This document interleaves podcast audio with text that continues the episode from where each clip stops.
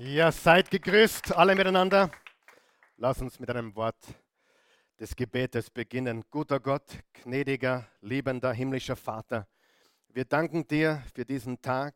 Dies ist der Tag, den du gemacht hast, den du uns geschenkt hast und wir wollen uns freuen, wir wollen fröhlich sein, wir wollen uns freuen an dir, denn du und die Freude an dir bist unsere Kraft und Stärke. Und ich bitte dich, dass du uns hilfst, heute Morgen dein Wort zu verstehen, zu erkennen. Erleuchte die Augen unseres Herzens, gib uns Weisheit und Einsicht und Erkenntnis und vor allem hilf uns jetzt unsere Herzen vorzubereiten. Wir wollen kein Herz sein, das wie der Boden ist, wo Dornen sind oder wo das, wo das Samenkorn nur auf felsigen Boden oder auf den Weg fällt, sondern wir wollen guter Boden sein. Wir wollen ein weiches, offenes Herz haben damit dein Wort, das Samenkorn deines Wortes eindringen kann und 30, 60, 100-fältig produzieren kann. Lass dein Wort aufgehen, nicht nur hier mit, mit der Stimme, sondern auch am Boden unseres Herzens. Wir loben und preisen dich und wir danken dir für dein Wort, für die Wahrheit, die wir so dringend brauchen in dieser Welt voll mit Lügen und voll mit Verwirrung. Wir danken dir dafür in Jesu wunderbaren Namen. Amen. Bitte nehmt Platz hier vor Ort und super, dass ihr zugeschaltet habt, zu Hause oder wo immer ihr seid unterwegs. Wir sind in einer Serie von Botschaften. Wir haben schon gehört heute, ganz am Anfang, der David hat es gesagt, eine Serie, die wirklich sehr, sehr aufregend ist, für mich sehr, sehr wichtig ist, für uns alle. Und äh, sie lautet I am loving it. Warum heißt sie I am loving it? I don't know wirklich nicht. Mir ist einfach nichts Besseres eingefallen als I'm loving it. Wir lieben Gottes Wort und wir wollen lernen, die Bibel richtig zu lesen, richtig zu studieren und wir wollen sie auch lieben lernen. Denn das Bibellesen und das Studieren des Wortes sollte nicht irgendeine Pflichterfüllung sein, sondern vor allem sollte uns es uns Freude machen. Also studieren macht Freude. Das Wort Gottes zu lesen macht uns Freude. Habe ich schon jemanden verloren heute Morgen oder sind alle noch da? Seid ihr mit mir? Freude haben am Worte Gottes.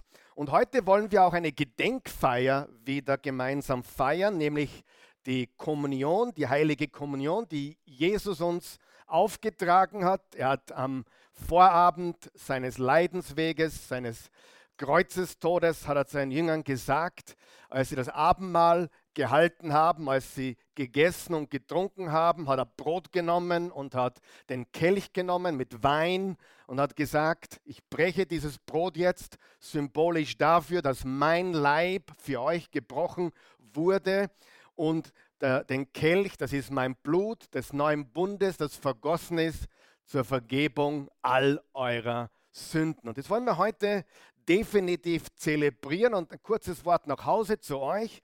Wenn ihr vielleicht noch eine Minute Zeit habt, bitte besorgt euch ein Stück Brot, auch vielleicht einen Becher mit, mit, mit Saft oder Wein, damit ihr dann gemeinsam mit uns diese Gedenkfeier feiern könnt. Warum Gedenkfeier? Jesus hat gesagt, tut dies zu meinem Gedächtnis. Mit anderen Worten, tut das und denkt daran, was ich für euch getan habe. Übrigens, Gedanken haben sehr viel zu tun mit Danken. Darum heißen sie auch Gedanken. Wir machen uns Gedanken und je besser unsere Gedanken sind, wenn wir an das Richtige denken, dann werden wir natürlich auch dankbar, richtig? Wer hat schon mal gedacht, mein Leben ist so richtig mies, mir geht so richtig beschienen jetzt im Moment? Wer dachte schon mal so ähnlich? Niemand. Oh, lauter Heilige hier herinnen, ja. Wunderbar. Ich sage dir, dann mach die Zeitung auf, schau, was sich in der Welt so tut, was für Tragödien abgehen. Das tue ich immer wieder, wenn ich Selbstmitleid kriege, dann tue ich das immer. Ich schaue mir an, was sonst alles passiert. Nicht, weil ich schadenfroh bin, sondern weil ich merke, das Leid ist groß und meine Dankbarkeit sollte groß sein. Also bitte zu Hause vorbereiten und auch wir wollen unsere Herzen vorbereiten heute im Anschluss an diese Botschaft, das Abendmahl, die Kommunion, diese Gedenkfeier zu feiern. Wir haben letztes Wochenende haben wir Taufe gehabt, das heißt, wir haben einige Menschen getauft. Da stand ein Taufbecken, ein Becken mit Wasser und wir haben das getan, was in der Bibel beschrieben steht, in der Apostelgeschichte vor allem und auch in den Briefen, als Menschen zum Glauben kamen, als sie begonnen haben, an Jesus Christus zu glauben, haben sie sich als Zeichen, sag einmal Zeichen, als Zeichen dafür in Wasser eintunken, untertauchen lassen. Du sagst eintunken, untertauchen. Taufe heißt nichts anderes. Wir in unserer Kultur heute haben das Wort Taufe so zu einem heiligen Wort gemacht, aber Taufe heißt nichts anderes wie Baptismo im Griechischen und bedeutet eingetaucht oder untergetaucht und in dem Fall eingetaucht in Wasser, symbolisierend, ich bin mit Jesus gestorben und begraben, ich werde eingetaucht in sein Leben und ich bin als neuer Mensch auferstanden. Und im Prinzip ist die Kommunion ein und dasselbe. Wir feiern das, was Jesus getan hat. Sowohl die Taufe wie auch das Abendmahl senden die gleiche Message, die gleiche Botschaft an alle Menschen, die es sehen, alle Menschen, die daran teilnehmen. Es ist die gleiche Botschaft. Er ist für uns gestorben, er ist für uns begraben, er ist für uns auferstanden. Es ist eine Botschaft und Jesus hat nur diese beiden Sakramente gegeben. Ich weiß, es gibt Kirchen, die haben sieben Sakramente, manche haben fünf oder sechs oder acht. In Wahrheit hat Jesus uns zwei Dinge gegeben, an denen wir zeigen, sag einmal zeigen, ein Zeichen, ein Symbol dafür, was passiert ist. Nämlich, er hat seinen Leib brechen lassen, er hat sein Blut für uns vergossen und er ist ins Grab und wieder auferstanden. Und das ist alles dieselbe Message. Eine meiner größten Ängste, wenn ich das so beschreiben kann, oder die Furcht als Prediger ist die, ich habe manchmal die Angst, dass Menschen das als Ritual sehen. Und genau das möchte ich verhindern. Menschen hängen sich auf an der Taufe. Neulich fragte mich jemand, was ist mit, wenn, mit diesem Menschen, was passiert, bevor er getauft ist? Ja, gar nichts passiert. Glaubst du, glaubst du nicht? Der Dieb am Kreuz hat geglaubt und Jesus hat ihn noch heute mit sich ins Paradies genommen.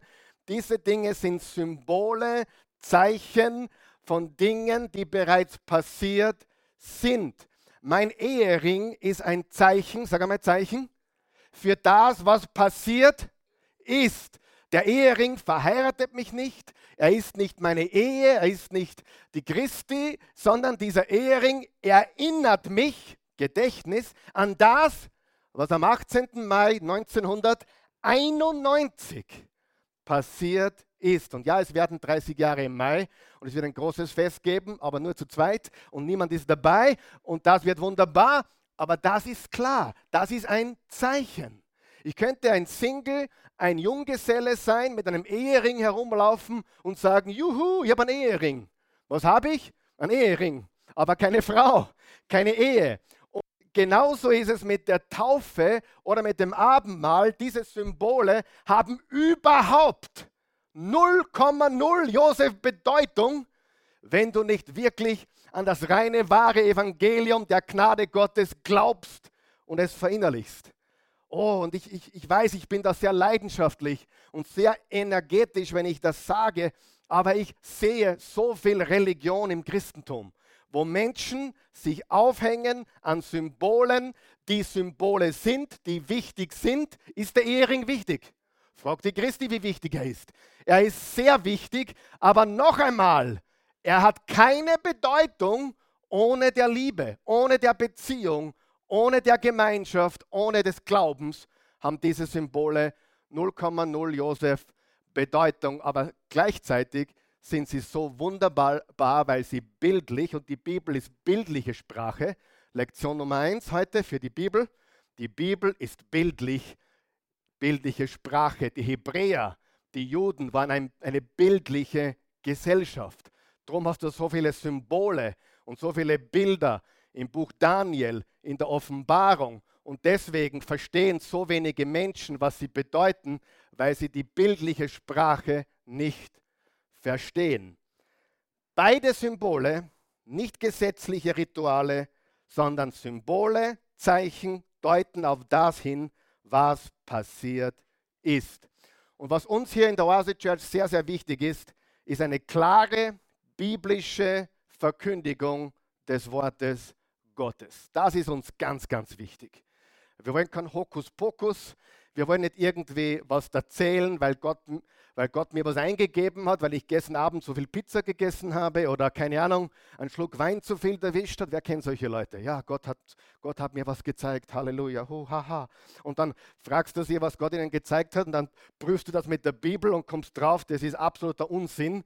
Die haben tatsächlich zu lange gefernseht gestern Abend oder sonst was gemacht. Wir wollen das Wort Gottes kennen. Wir wollen biblische Alphabeten sein und nicht Analphabeten. Wir wollen das Wort Gottes studieren, lesen und lieben, weil das ganz, ganz wichtig ist. Ich habe mir diese Woche ein paar coole Zitate rausgesucht zum Thema Predigen. Nachdem ich ein Prediger bin, wollte ich euch heute beglücken mit ein paar interessanten Zitaten zum Predigen. Einer sagt, wenn Jesus dieselbe Botschaft gepredigt hätte wie viele Prediger heute, wäre er nie gekreuzigt worden. Denke mal darüber nach. Ich sage, das war gut, oder? Wer glaubt, es gibt viel Verwässertes heute? Ja? Ja? Heute sind viele Prediger mehr darauf bedacht, wie cool sie sind, als dass sie das Wort Gottes predigen. Ja? Wenn Jesus dieselbe Botschaft gepredigt hätte wie viele Prediger heute, wäre er nie gekreuzigt worden. Wer weiß, dass das stimmt? Hundertprozentig. Und dann das nächste Zitat gefällt mir besonders gut. Nur ein einziges Mal wählte Gott einen vollkommenen, sündlosen Prediger aus. Nein, nein, hat der David heute schon gesagt, es gibt nur einen, der perfekt ist. Und dann, das gefällt mir besonders gut. Und das nehme ich mir zu Herzen. Der Prediger ist kein Koch. Er ist der Kellner. Gott möchte nicht, dass er, dass er, also der Prediger, das Essen zubereitet. Er möchte nur, dass er es an den Tisch bringt, ohne es zu vermasseln. Sieh, es ist nicht meine Aufgabe, was zum Erfinden. Es ist nicht meine Aufgabe, was zu kochen. Meine Aufgabe ist lediglich, das an den Tisch zu bringen, was der Koch gekocht hat, ohne es zu vermasseln. Und mein persönliches Ziel mit dieser Serie ist, dass du dich verliebst in Gottes Wort und dass dir das Lesen und Studieren der Bibel echte Freude macht. Und ich möchte gleich eines vorwegschicken. Es gibt keine Regeln fürs Bibellesen. Gott sagt nicht, wenn du Christ bist, musst du so und so viele Kapitel lesen. Wer ist froh darüber? Es ist eine Liebesbeziehung. Es geht nicht um Gesetze und Gebote. Es geht darum, dass wir eine echte Liebe entwickeln für dieses Wort. Und bei einigen möchte ich dieses Feuer neu entfachen oder dieses Feuer neu erwecken. Wir haben in der ersten Botschaft gehört über die Möglichkeit des Bibelstudiums. Wir haben die Möglichkeit. Was für eine gewaltige Wahrheit. Diese Möglichkeit gab es vor 500 Jahren zum Beispiel nicht. Da musstest du Latein lesen können und du hattest möglicherweise in der Kirche angebunden an die Kanzel die Bibel, sonst gab es keine.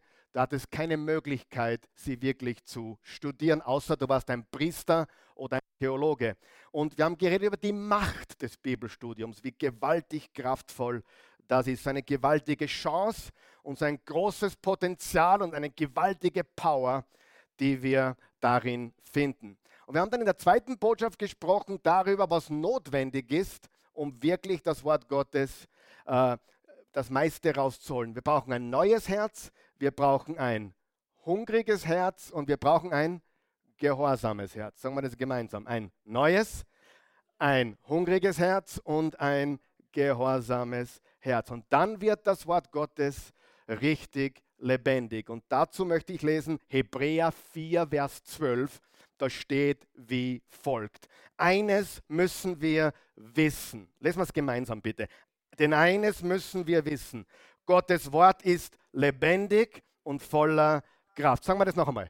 Gottes Wort ist lebendig und voller Kraft. Das schärfste, beidseitig geschliffene Schwert ist nicht so scharf wie dieses Wort, das Seele und Geist und Mark und Bein durchdringt und sich als Richter unserer geheimsten Wünsche und Gedanken erweist.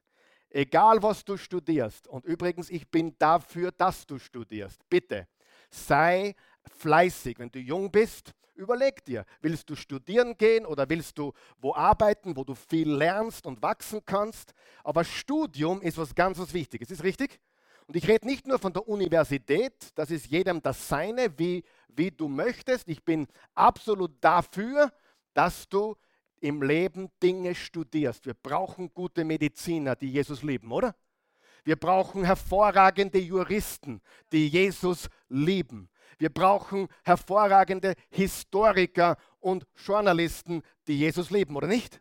Wir brauchen studierte Leute. Ich bin deswegen so leidenschaftlich diesbezüglich heute mehr als sonst, weil wir gerade Daniel studieren am Mittwochabend. Und Daniel und seine drei Freunde, Shadrach, Meshach und Abednego, die waren in Babylon mitten in der finstersten Welt und wurden dort ausgebildet. Und als sie fertig waren mit ihrer weltlichen Ausbildung, sag mal weltlich, mit ihrer weltlichen Ausbildung haben sie alle anderen in den Schatten gestellt.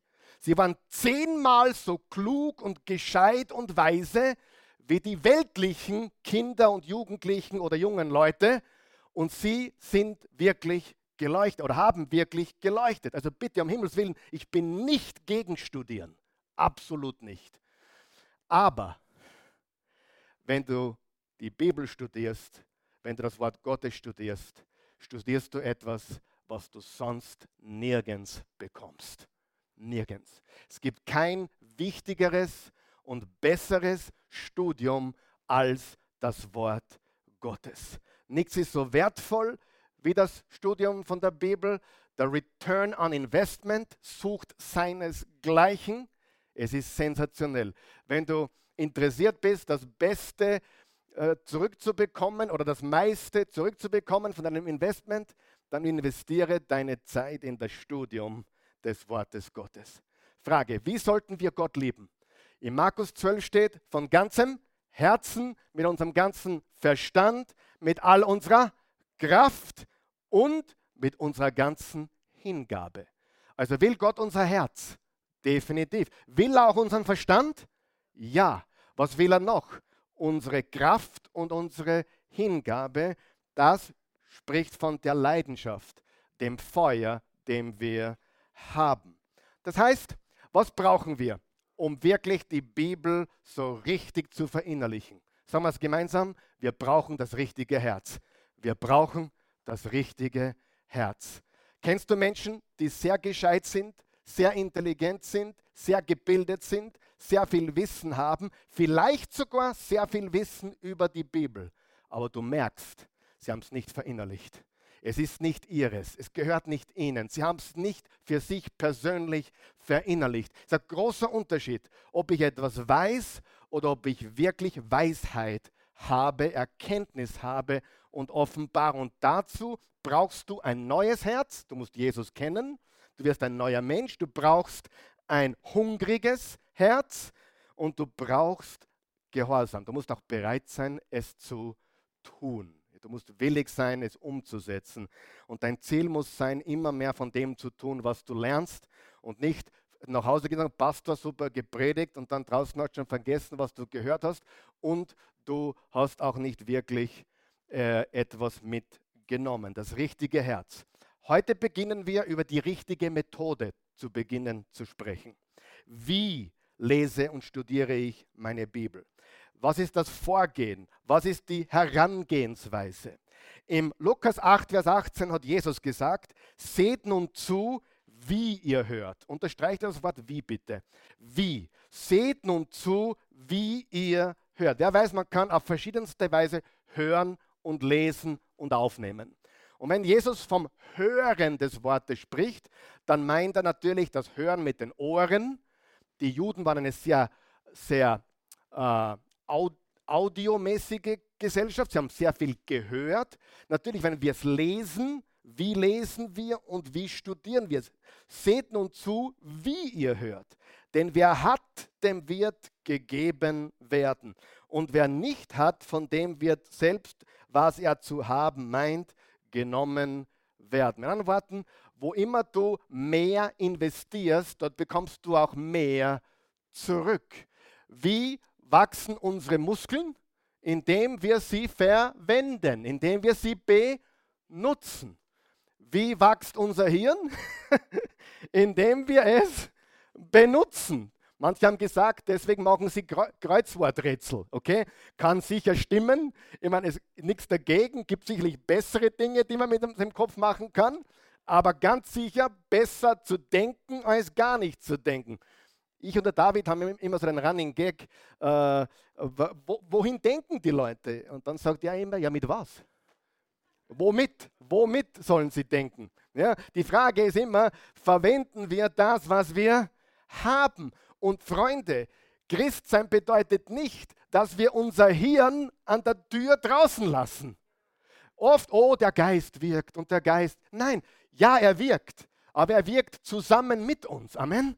Er wirkt zusammen mit unserem Eifer, mit unserer Energie, mit unserer Kraft, mit unserem Einsatz. Wenn wir unser Bestes geben, dann gibt Gott immer mehr, als wir uns vorstellen können. Ganz, ganz wichtig. Und abgesehen davon hat er sein Bestes bereits gegeben vor 2000 Jahren. Aber es, es geht auch weiter. Wenn wir Gott suchen, dann nähert er sich uns. Jakobus 4. Wenn wir uns ihm nähern, nähert er sich uns. Okay? Also seht nun zu, wie ihr hört. Nicht nur hören, sondern richtig damit umgehen. In Jakobus 1, Vers 22 steht, seid nicht nur Hörer des Wortes, sondern Täter, Tuer, sonst betrügt ihr euch? Nein, sonst betrügt ihr euren Pastor. Ah, falsche Übersetzung. Oh, sorry, das war die Karl-Michael Pilsel Übersetzung jetzt. Nein, sonst betrügt ihr euch selbst. Jakobus 1, Vers 22. Seid nicht nur Hörer des Wortes, sondern Täter, sonst betrügt ihr euch selbst. Und das ist wirklich schade, dass so viele Menschen sich selber betrügen, indem sie das Wort Gottes hören und hören und hören, aber nicht in die Applikation, nicht in die Anwendung kommen. Frage, haben wir alle noch Dinge anzuwenden und zu lernen und hineinzuwachsen? Definitiv. Noch einmal, es gibt nur einen Perfekten, der heißt Jesus, aber trotzdem sollte es ein Zeichen, übrigens, wie weißt du, dass du hundertprozentig gerettet bist, hundertprozentig ein Kind Gottes bist? Indem du Verlangen hast, heiliger zu werden. Indem du Verlangen hast, Gott besser kennenzulernen. Nicht, dass du nicht fallst oder umfällst oder, oder Fehler machst oder Sünden begehst. Das tun wir alle. Aber der Beweis, dass du ihm gehörst, ist das Verlangen des Herzens, wie du damit umgehst, seine Nähe zu suchen. Amen. Wenn du ihm nicht gehörst, dann, dann wird es dir auch nichts machen, wenn du was getan hast, was nicht in Ordnung ist. Es wird dir auch nichts machen, wenn du sein Wort nicht liest. Aber wenn du ihm gehörst, dann zieht er dich zu ihm. Der jetzt hast du schon drei Tage nicht mehr gelesen. Er haut dir nicht auf den Schädel, aber er sagt, hey komm, komm, fang nochmal von vorne an. Na, jetzt habe ich eh schon alles verhaut. Nein, du kannst jeden Tag. Seine Gnade ist neu jeden Morgen. Sein Erbarmen ist neu jeden Morgen. Und das ist das Geniale. In der Welt, wenn du deine Neujahrsvorsätze am 15, 15. Januar bereits nicht mehr machst, so Gott, bei mir ist jeden Tag 1. Jänner. Bei mir ist jeden Tag ein neuer Tag. Heute fangst du an. Dies ist der Tag, den der Herr gemacht. Das ist der Tag der Gnade. Und das ist wichtig, dass wir nicht alles wegschmeißen, weil eh alles verhaut ist, sondern wir sagen, okay, gestern ist verhaut, aber heute ist ein neuer Tag. Ich habe es verpasst, ich habe es vermasselt, aber dies ist der Tag, an dem ich von vorne beginne. Ganz, ganz wichtig. Wir alle sollten das Verlangen haben, zu tun, was wir hören. Nicht Vollkommenheit, nicht Perfektheit, aber der Herzenswunsch. Manchmal kommen Leute zu mir und sagen, hey, vielleicht habe ich die, die unvergebbare Sünde begangen. Meine Antwort immer dieselbe, garantiert nicht. Warum weißt du das, Herr Pastor? Du weißt ja gar nicht, was ich gemacht habe. Weißt du, warum ich es weiß? Wenn du die unverzeihliche Sünde begangen hättest, wäre es dir wurscht. Verstanden? Die unverzeihliche Sünde bedeutet, ich will mit Jesus in Kurzfassung. Äh, es wäre eine ganze Predigt wert, weil es sehr, sehr interessant ist, was die Menschen ihm vorgeworfen haben. Weißt du, was sie gesagt haben? Dieser Jesus treibt nicht Dämonen aus durch den Heiligen Geist, sondern er treibt Dämonen aus, weil er der Größte der Dämonen ist. Und diese absolute Frechheit, den Sohn Gottes zu einem Teufel zu machen, das ist die Sünde gegen den Heiligen Geist. Sie sagen Falsches über Jesus. Versteht ihr, was ich meine? Und das ist die Sünde, die nicht verzeihbar ist. Gott sei Dank können wir jeden Tag unsere Meinung ändern und sagen, okay Jesus, ich habe dich als Lügner bezeichnet oder als nicht existent bezeichnet, aber heute habe ich verstanden, du komm in mein Leben und das ist sofort der Eingang und der Schlüssel zum Himmelreich. Halleluja. Martin Luther hat Folgendes gesagt über das Bibellesen. Martin Luther sagte, ich lese die Bibel, wie ich meinen Apfelbaum ernte. Interessant, oder? Ich schüttle ihn und was runterkommt und reif ist, das nehme ich. Das andere lasse ich noch hängen. Wenn ich eine andere Stelle der Bibel nicht verstehe, ziehe ich den Hut und gehe vorüber. Er meint damit, dass die Bibel oft und immer wieder gelesen werden sollte. Nicht immer verstehe ich gleich, was der Text meint. Manches erschließt sich mir erst später. So viele Menschen hängen sich auf an Dingen in der Bibel, die sie nicht verstehen. Verstehe ich Dinge auch noch nicht in der Bibel? Absolut. Aber daran hängen wir uns nicht auf. Wir ziehen den Hut und gehen weiter. Wir lassen uns nicht stoppen von dem, was wir nicht wissen, nicht verstehen und wir wenden das an, was wir wissen und was wir verstehen können und das ist mehr als genug, oder? Das ist, was uns verändert, nicht was wir nicht wissen. Und manche Pastoren machen den Fehler, dass sie alles wissen müssen und dann werden sie gefragt, na, was heißt das? Und dann erfinden sie eine Antwort. Ganz ehrlich, wenn du mich fragst zu einem Thema, was ich nicht weiß, sage ich dir, ich weiß es nicht. Aber ich werde es studieren, ich werde nachschauen und sobald ich es weiß, sage ich es dir. Amen. Ganz, ganz wichtig. So, er hat die Bibel genommen wie ein Apfelbaum. Ich habe das Zitat genommen und habe was daraus gebastelt. Das möchte ich euch heute mitgeben. Darf ich das? Und damit beginnen wir heute und nächstes Mal. Heute wird noch eher so ein bisschen soft sein. Nächste Woche werden wirklich Details kommen, die dein Leben verändern können. Wenn wir sagen, die Bibel ist ein Baum, das Wort Gottes ist ein Baum, dann sollten wir den ganzen Baum einmal anschauen, oder? Was heißt das? Ich gebe dann einen Tipp. Versuch die Bibel in einem Jahr durchzulesen. Das dauert 12 bis 15 Minuten pro Tag.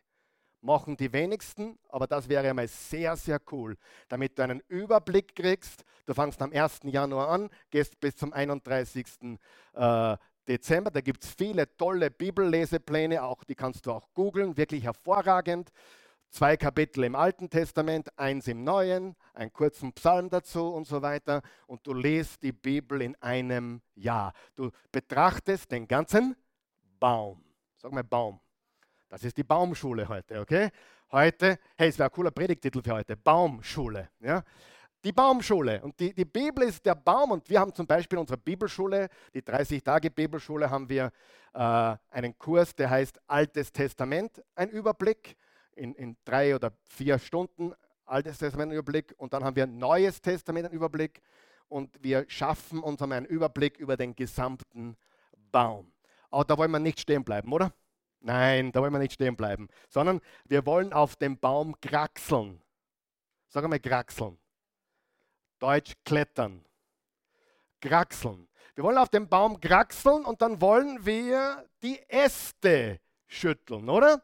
Was sind die Äste der Bibel? Die Bibel hat 66 Äste, große Äste. Mit anderen Worten 66 Bücher. 39 im Alten Testament, 27 im Neuen Testament und die kann man tatsächlich lesen. Glaub es mir. Man kann sie wirklich durchlesen. Und wenn du sagst, okay, das möchte ich einmal probieren, so mal ein Buch durchzulesen, dann beginn mit dem dritten Johannesbrief, ein Kapitel, 13 Verse, eine Minute, ja, das schaffst du, oder? Fang nicht mit Jesaja an, mit 66 Kapitel, da hast du dann dreieinhalb Stunden zu tun, aber ein ganzes Buch der Bibel zu lesen und zu studieren, das ist sehr wichtig. Und wir tun das übrigens in der Oase, richtig? Mittwochabend zum Beispiel. Nachdem wir die Bibelbücher uns angeschaut haben, dann steigen wir noch weiter auf den Baum und wir betrachten die Zweige. Was sind die Zweige? Die Kapitel. Ein Kapitel studieren nach dem anderen. Ich tue das immer, ihr wisst es, ich drucke mir auf dem Bibleserver oder bibleserver.com, drucke ich mir eine Seite des Kapitels aus in allen möglichen Übersetzungen und ich studiere ein Kapitel. Sagst, Karl Michael, mit welchem Kapitel soll ich anfangen? Nimm Römer Kapitel 8. Römer Kapitel 8 ist eines der wichtigsten Kapitel in der ganzen Bibel. Es wurden 100 Theologen gefragt, wenn sie nur ein Kapitel auf eine ferne, einsame Insel mitnehmen könnten, nur ein Kapitel aus der ganzen Bibel, fast 40 Prozent, 38 der 100 haben gesagt, ich würde Römer 8 mitnehmen. Gewaltiges Kapitel. Studier es. Aber Kapiteln studieren. Was kommt als nächstes? Dann gibt es noch nach den Ästen und Zweigen gibt es noch kleine Ästchen. Das ist ein Absatz oder ein Vers.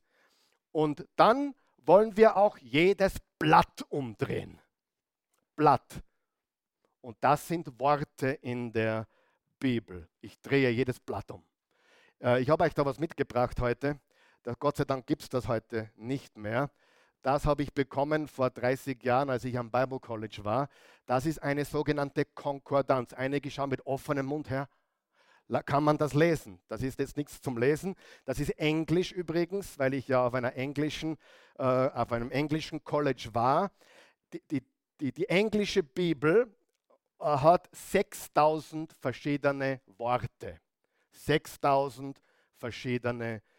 Wort. Es mag im Deutschen ein bisschen anders sein, aber die englische Bibel hat 6000 Worte. Natürlich ist, dann, ist da nicht der Artikel the oder a äh, drinnen, weil das, ist, das, das braucht, du brauchst nicht suchen. Okay, wo, wo steht übrigens, wo steht die, der, die, das? Das ist uninteressant, ja.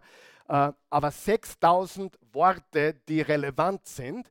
Und dann schlagst du auf unter Gnade und du findest jeden Vers in der Bibel, wo das Wort Gnade vorkommt. Heute ganz einfach brauchst du das nicht mehr. Du brauchst auch kein Lexikon mehr. Du gehst auf googlefreund.com, ja?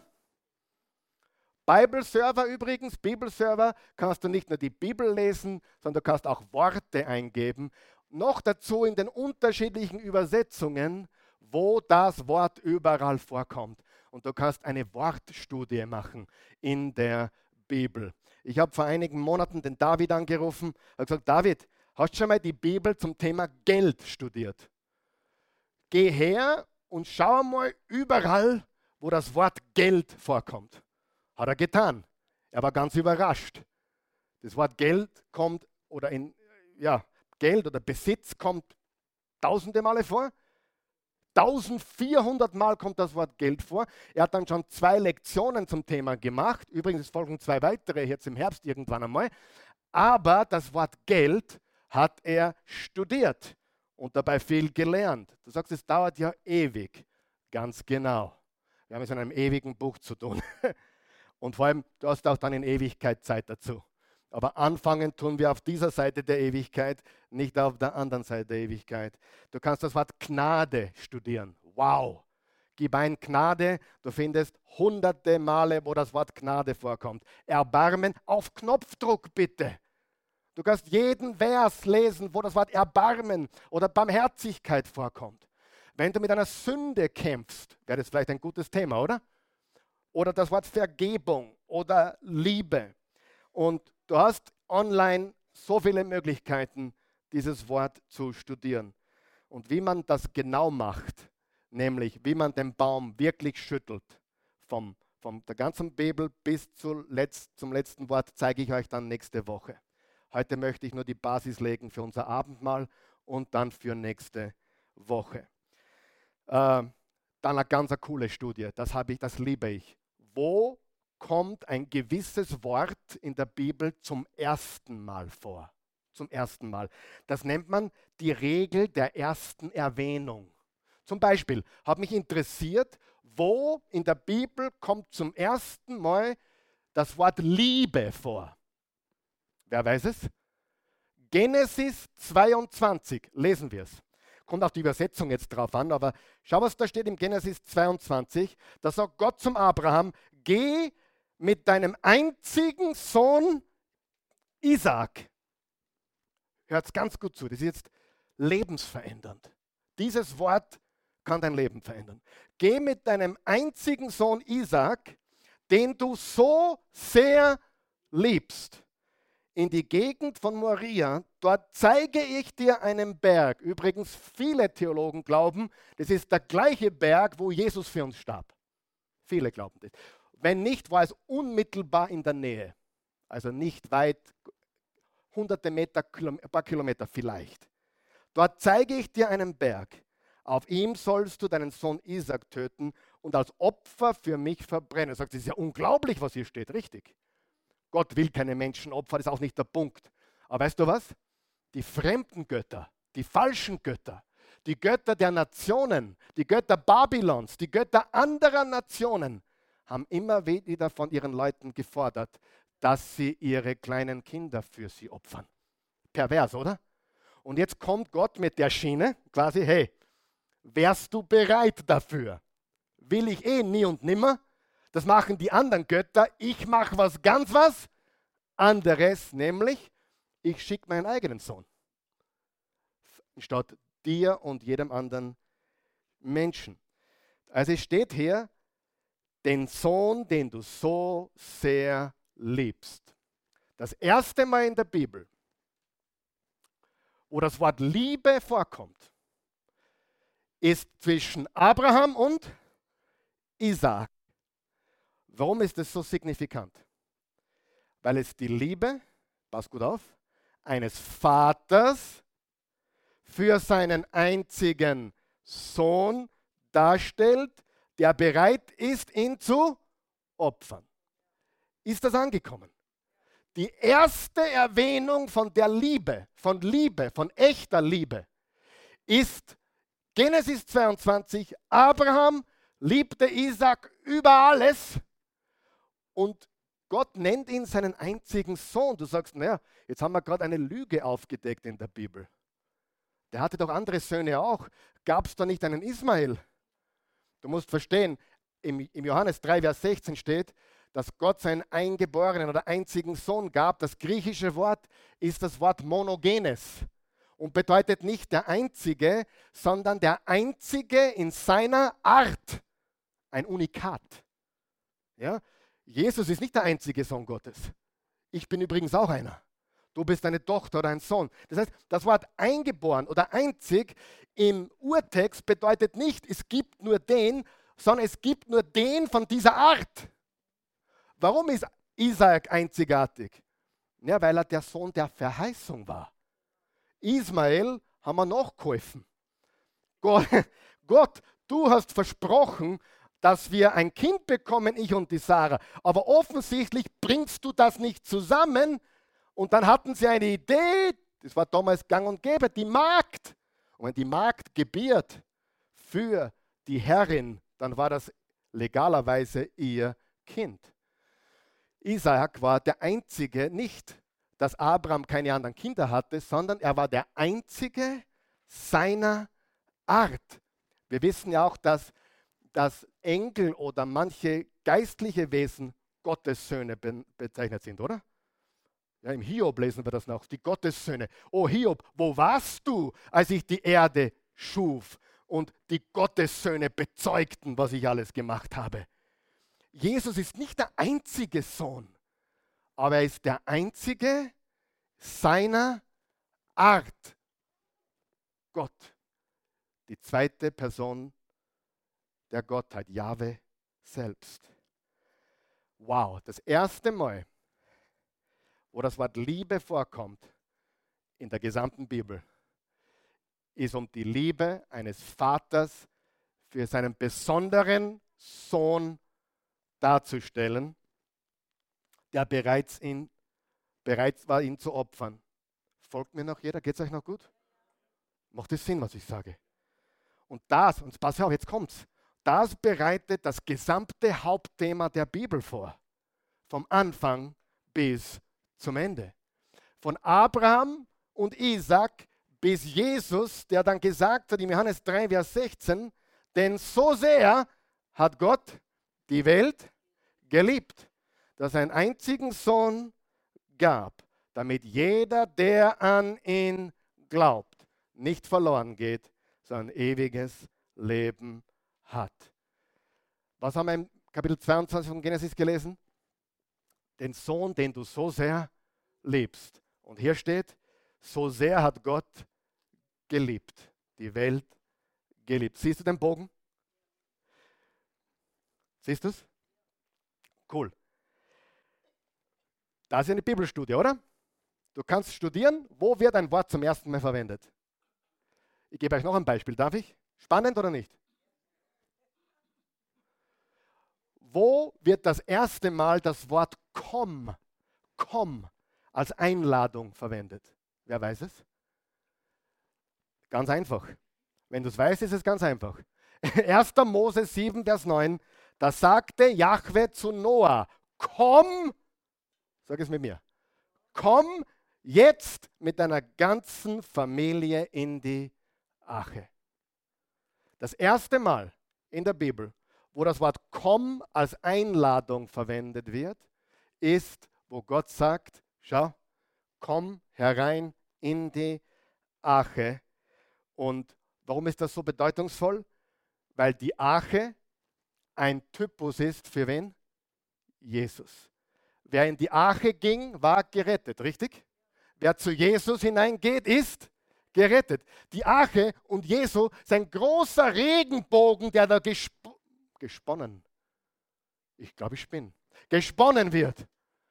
Ein Regenbogen, sozusagen, ein, der, der Bogen Gottes, der gespannt wird oder gesponnen wird von Noah, komm herein in die Arche zu Jesus, der gesagt hat im Matthäus 11, Vers 28, kommt alle zu mir, die ihr geplagt und mit Lasten beschwert seid.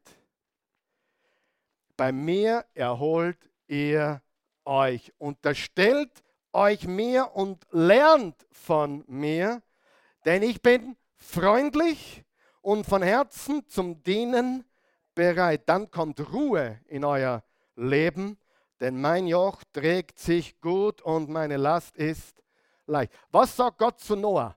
Komm, komm herein. Was sagt Jesus zu uns? Komm zu mir.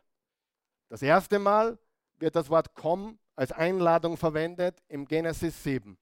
Und das letzte Mal, danke für die Frage, im letzten Kapitel der Bibel, Offenbarung 22, 17. Lesen wir es gemeinsam. Der Geist Gottes und die Braut rufen, komm. Und wer, wer es hört, soll in den, Ruf, in den Ruf mit einstimmen, komm. Und wer Durst hat, der komme. Komm, komm, komm, komme. Wer will, der trinke vom Wasser des Lebens, er bekommt es geschenkt. Dreimal. In einem der letzten Verse in der Bibel haben wir das Wort komm. Ich glaube, Jesus ist für alle Menschen gestorben. Für alle. Für wen? Wer Durst hat, komme. Wer Durst hat, komme. Und was sollten wir rufen den Menschen zu? Komm. Nicht, du bist ausgeschlossen, weil du ein dreckiger Sünder bist, sondern komm. Komm her zu mir. Komm in die Arche. Komm zu Jesus. Ich habe euch jetzt nur zwei Beispiele gegeben, wie man ein Wort in der Bibel studiert. Eigentlich drei. Geld, eigentlich mehr. Gnade, Erbarmen. Du kannst Liebe, du kannst jed und komm. Aber ich habe jetzt nicht nur das Wort Liebe studiert, sondern auch, wo es das erste Mal erwähnt wird und wo es den Höhepunkt findet in Jesus Christus, der die personifizierte Liebe Gottes ist. Ist es nicht cool? Wer findet es cool? Es ist so cool. Die Liebe des Vaters ist die Message der ganzen Bibel. Was hat Jesus gesagt? Vater unser im Himmel. Wer mich gesehen hat, hat den Vater gesehen. Mein Reich komme. Freunde, das Ziel unseres Lebens ist nicht der Himmel, sondern das Reich Gottes. Du das verstanden? Das Reich Gottes. Hat Jesus, wie oft hat Jesus gesagt, ich bin gekommen, um das Reich Gottes zu bauen? Selig sind die, die hungern und dursten, denn ihnen gehört das Himmelreich. Es geht nicht um den Himmel, es geht um das Reich Gottes. Und das Reich Gottes ist nicht erst, wenn du stirbst, sondern hier und jetzt können wir beginnen. Jesus kam vor 2000 Jahren, das Reich Gottes ist zu euch gekommen. Jetzt sehen wir noch nicht so viel.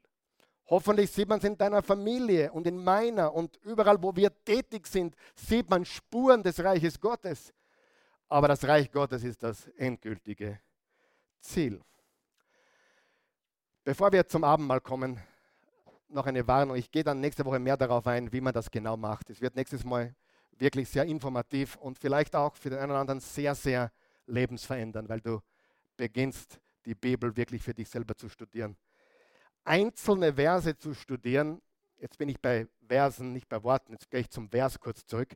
Einzelne Verse zu studieren kann auch gefährlich sein, weil sie aus dem Kontext, sag mal Kontext, Zusammenhang, Kontext gerissen werden. Ich gebe euch ein Beispiel. Philippa 4, Vers 19. Übrigens, was ist Kontext? Kontext ist das, was vorher und nachher steht. Wer von euch weiß, dass in der Bibel steht, es gibt keinen Gott? Kann ich dir beweisen. Psalm 14, Vers 1. Es gibt keinen Gott. Steht in der Bibel. Nur, es steht vorher was und nachher was. Der, der Narr spricht in seinem Herzen. Es gibt keinen Gott. Schlag's auf. Steht sogar zweimal. Psalm 14 und Psalm 53. Der Tor, der Narr spricht in seinem Herzen. Es gibt keinen Gott. Kann ich dir einen Bibelvers zeigen und auf die Leinwand kleben, da wo steht, es gibt keinen Gott? Natürlich kann ich das. Das ist jetzt ein extremes Beispiel. Weißt du, das wird immer und überall gemacht mit der Bibel und vor allem jede Sekte, alle Sekten, egal wie sie heißen, die ein verzerrtes Bild von Jesus haben. Du kannst darauf verwetten, deinen letzten Cent, die nehmen irgendwas außer Kontext. Immer. That's the game. Das ist es. Aber ich gebe euch ein Beispiel, wo viele Christen das auch tun. Viele gute Christen tun es sogar. Im Philippa 4, Vers 19 steht, mein Gott wird euch aus seiner überaus reichen Herrlichkeit durch Jesus Christus alles geben, was ihr braucht. Lesen wir es noch einmal. Ist das nicht toll, was da steht? Wer findet es cool? Mein Gott wird euch aus seiner überaus reichen Herrlichkeit durch Jesus Christus alles geben, was ihr braucht. Gilt der Vers für alle Menschen? Nein. Gilt der Vers für alle Christen? Nein. Der Kontext. Frage. Was steht vorher? Vorher steht, ich hatte Mangel. Paulus war offen mit den Leuten. Ich hatte, ich habe, ich hatte Mangel. Ihr habt Geld geschickt, ihr habt mir Geld gebracht, ihr habt mich versorgt, ihr habt mir Kleidung gebracht, ihr habt mich versorgt. In meiner tiefsten Not habt ihr mich versorgt. Und mein Gott wird auch aus seinem überaus reichen, reichen Herrlichkeit euch alles geben, was ihr braucht. Weißt du, was die genaue Bedeutung ist dieses Verses? Ein Mensch, dem es ums Reich Gottes geht, wird immer genug haben. Es ist das gleiche Prinzip wie Matthäus 6, Vers 33. Trachtet zuerst nach dem Reich Gottes und seiner Gerechtigkeit. Alles andere wird euch dazugeben. Aber das ist, dieser Vers ist kein blinder oder Blankoscheck für jeden, der glaubt, nur Gott muss mich versorgen sondern für die, jetzt halte ich bitte an, lest den Kontext. Bist du da? Der Kontext sagt, ihr habt mich versorgt. Und weil ihr mich versorgt habt, konnte ich das Evangelium predigen. Und alle, der Vers bedeutet, alle, denen es ums Reich Gottes geht und alle, die die Verbreitung des Evangeliums unterstützen, die werden aus seinem reichen himmlischen Schatz beschenkt. Das ist, was dieser Vers bedeutet. Nicht mehr und nicht weniger. Ein paar Verse vor übrigens ist der berühmteste Vers der Christen. Ich vermag alles durch Christus, der mir Kraft und Stärke gibt. Schon mal gelesen? Nur die lesen vorher nicht und nachher nicht. Weil dann werden sie, bis, dann werden sie nicht so, so, so großlaut. Weil vorher steht, ich habe gelernt, wenig zu haben. Ich habe gelernt, viel zu haben. Ich war ganz unten und ich war ganz oben. Aber wisst was, ich kann alles. Ich vermag alles. Da geht es nicht darum, dass du den Mike Tyson im, Bo im Boxmatch schlagst oder ich vermag alles, ich schlage morgen den, den Dominik Thiem am Tennisplatz. Das ist Quatsch. Absoluter Quatsch. Mir kommt immer ein bisschen das Erbrechen, wenn ich christliche Leute sehe im Sport, in, in der Athletik, die mit Jesus ganz dick auf der, auf der Brust Finde ich gut übrigens, ja. Wenn du nachbohrst in ihrem Leben, es ist sensationell. Und wenn du genau hinschaust, es geht hier nicht darum, dass wir alles können, dass wir das Fußballmatch gewinnen. Gott ist noch genauso gut. Auch wenn Bayern gewinnt, ist Gott immer noch gut. Ja? Und wenn Dortmund verliert, ist Gott immer noch gut. Das hat mit dem Sport nichts zu tun. Es hat auch nichts zu tun mit deiner Schularbeit. Hilft dir Gott bei der Schularbeit? Ja. Wenn du studierst wie ein... Ah, wenn du studierst und dein Bestes gibst, was macht dann Gott? Glaubst du, dass Gott eine Predigt segnen wird, wenn ich mich nie vorbereiten würde? Jetzt pass bitte auf. Zehn, zehn Stunden habe ich da drinnen heute. Nicht um anzugeben, nur zehn. Das ist nicht, nicht viel. Kann es sein, dass ich manchmal vielleicht erkrankt bin oder aus welchem Grund auch immer nicht, nicht mich vorbereiten konnte, adäquat? Kann das, kann das einmal vorkommen? So einmal im Jahr, einmal, einmal alle heiligen Zeiten. Wird Gott das dann segnen, wenn ich predige? Ganz sicher. Aber wenn ich jeden Sonntag sage, der Heilige Geist soll mich führen und mich nicht vorbereite, weil ich ja so viel gebetet habe, dann wird Gott einmal sagen, hey, ich liebe dich, aber bereite dich vor. Ich weiß nicht, wer es gesagt hat, ich glaube, es war Luther. Bete so, als würde alles von Gott abhängen.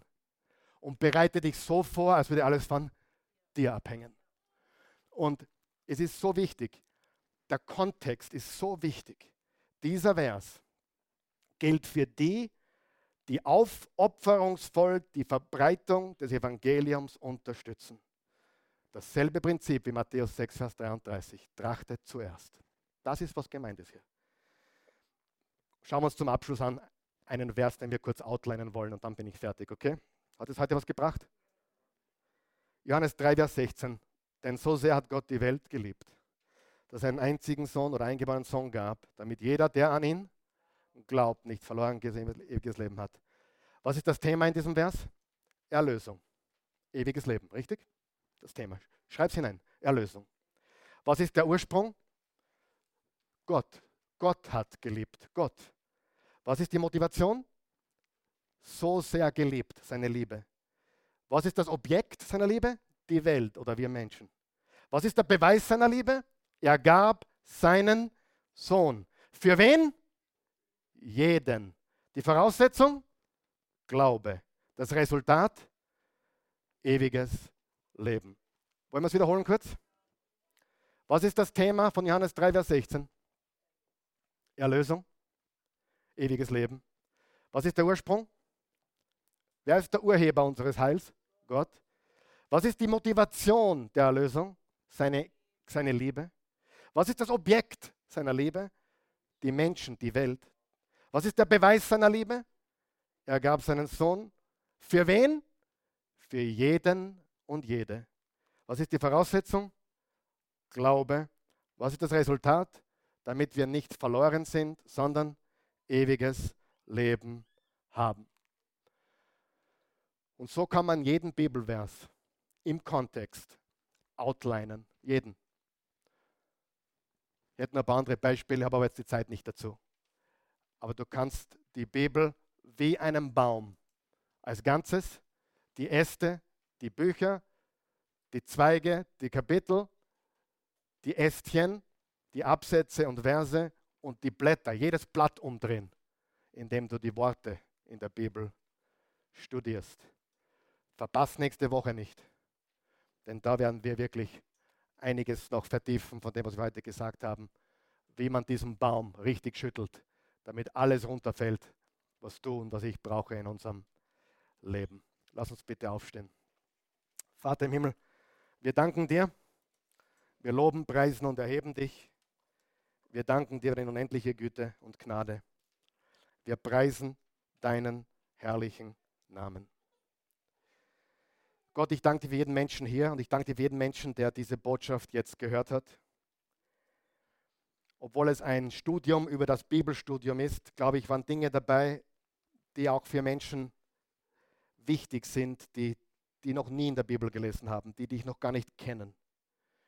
Nämlich, dass dass das zentrale Thema der Bibel von A bis Z, von Anfang bis Ende, deine grenzenlose Liebe ist. Ich danke dir, Vater. Ich lobe dich, Vater. Ich preise dich und erhebe dich. Ich danke dir für diese Menschen. Ich bitte dich, dass du jetzt in die Herzen der Menschen hineinsprichst. Dass du wirkst, dass du veränderst, dass du die Herzen aufmachst, damit sie dich, Jesus, verstehen und erleben, vor allem erleben können. Wenn du hier bist oder zusiehst und du hast noch keine persönliche Beziehung zu Jesus. Es kann viele Gründe geben. Ein Grund, dass du es vielleicht noch nie wirklich gehört hast, das Evangelium. Kann sein, vor allem in Europa, kann das definitiv sein, dass du noch nie wirklich das Evangelium von Jesus gehört hast. Ist eine Möglichkeit. Eine andere Möglichkeit ist, dass du es zwar gehört hast, aber noch nicht verstanden hast. Oder dass du bis jetzt zu stolz warst. Oder es dir viel zu gut ging. Oder was auch immer. Vielleicht hast du heute verstanden, dass dieses Leben sehr fragil ist, sehr zerbrechlich, dass es in einem Augenblick vorbei sein kann. In einem Augenblick. Es kann jeden von uns treffen, egal wer wir sind. Der Tod schließt niemanden aus. Ich habe gestern erfahren, dass ein Pastorkollege von mir mit seinem Rennrad von einem LKW überrollt wurde. Diese Woche. In Garmisch-Partenkirche. Die, die Kirche heißt Oase-Kirche. Das hat mich in meinem Sitz ein bisschen zurückgehaut. Ich war an dem Tag auch Radfahren. Freunde, egal wie gesund du bist, egal wie fit du bist, egal wie schön du bist, egal wie reich du bist, in einem Augenblick ist alles vorbei. Und dann ist wurscht, wie reich, schön, fit oder sonst was du warst. Das Einzige, was zählt, ist, wie reich warst du bei Gott. Und wer ist bei Gott reich? Die, die arm sind. Nicht physisch oder, oder finanziell arm, sondern Menschen, die geistlich arm sind. Das heißt, Menschen, die wissen, dass sie ihn brauchen. Sie, Armut im Geldbeutel ist kein Zeichen von Heiligkeit, wer hat das schon gemerkt? Und Reichtum ist auch kein Zeichen von Heiligkeit. Wahre Heiligkeit ist die Armut im Geist. Und das sind Menschen, die wissen, ich brauche Gott. Viele von euch wissen das, ich brauche Gott. Viele wissen es noch nicht. Aber mach keinen Fehler, du brauchst Gott. Und darum lade ich dich jetzt ein, Jesus anzunehmen. Bete mit mir, guter Gott. Wir wollen den Leuten helfen. Be guter Gott, ich danke dir für das Evangelium. Ich brauche dich. Ich bin ein Sünder. Zerbrechlich. Fragil. Verloren. Ich brauche dich, Gott. Jesus Christus, du bist für mich gestorben. Für meine Sünden. Für meine oh, so große Schuld. Aber heute werfe ich all das auf dich. Ich bringe meine Sünden,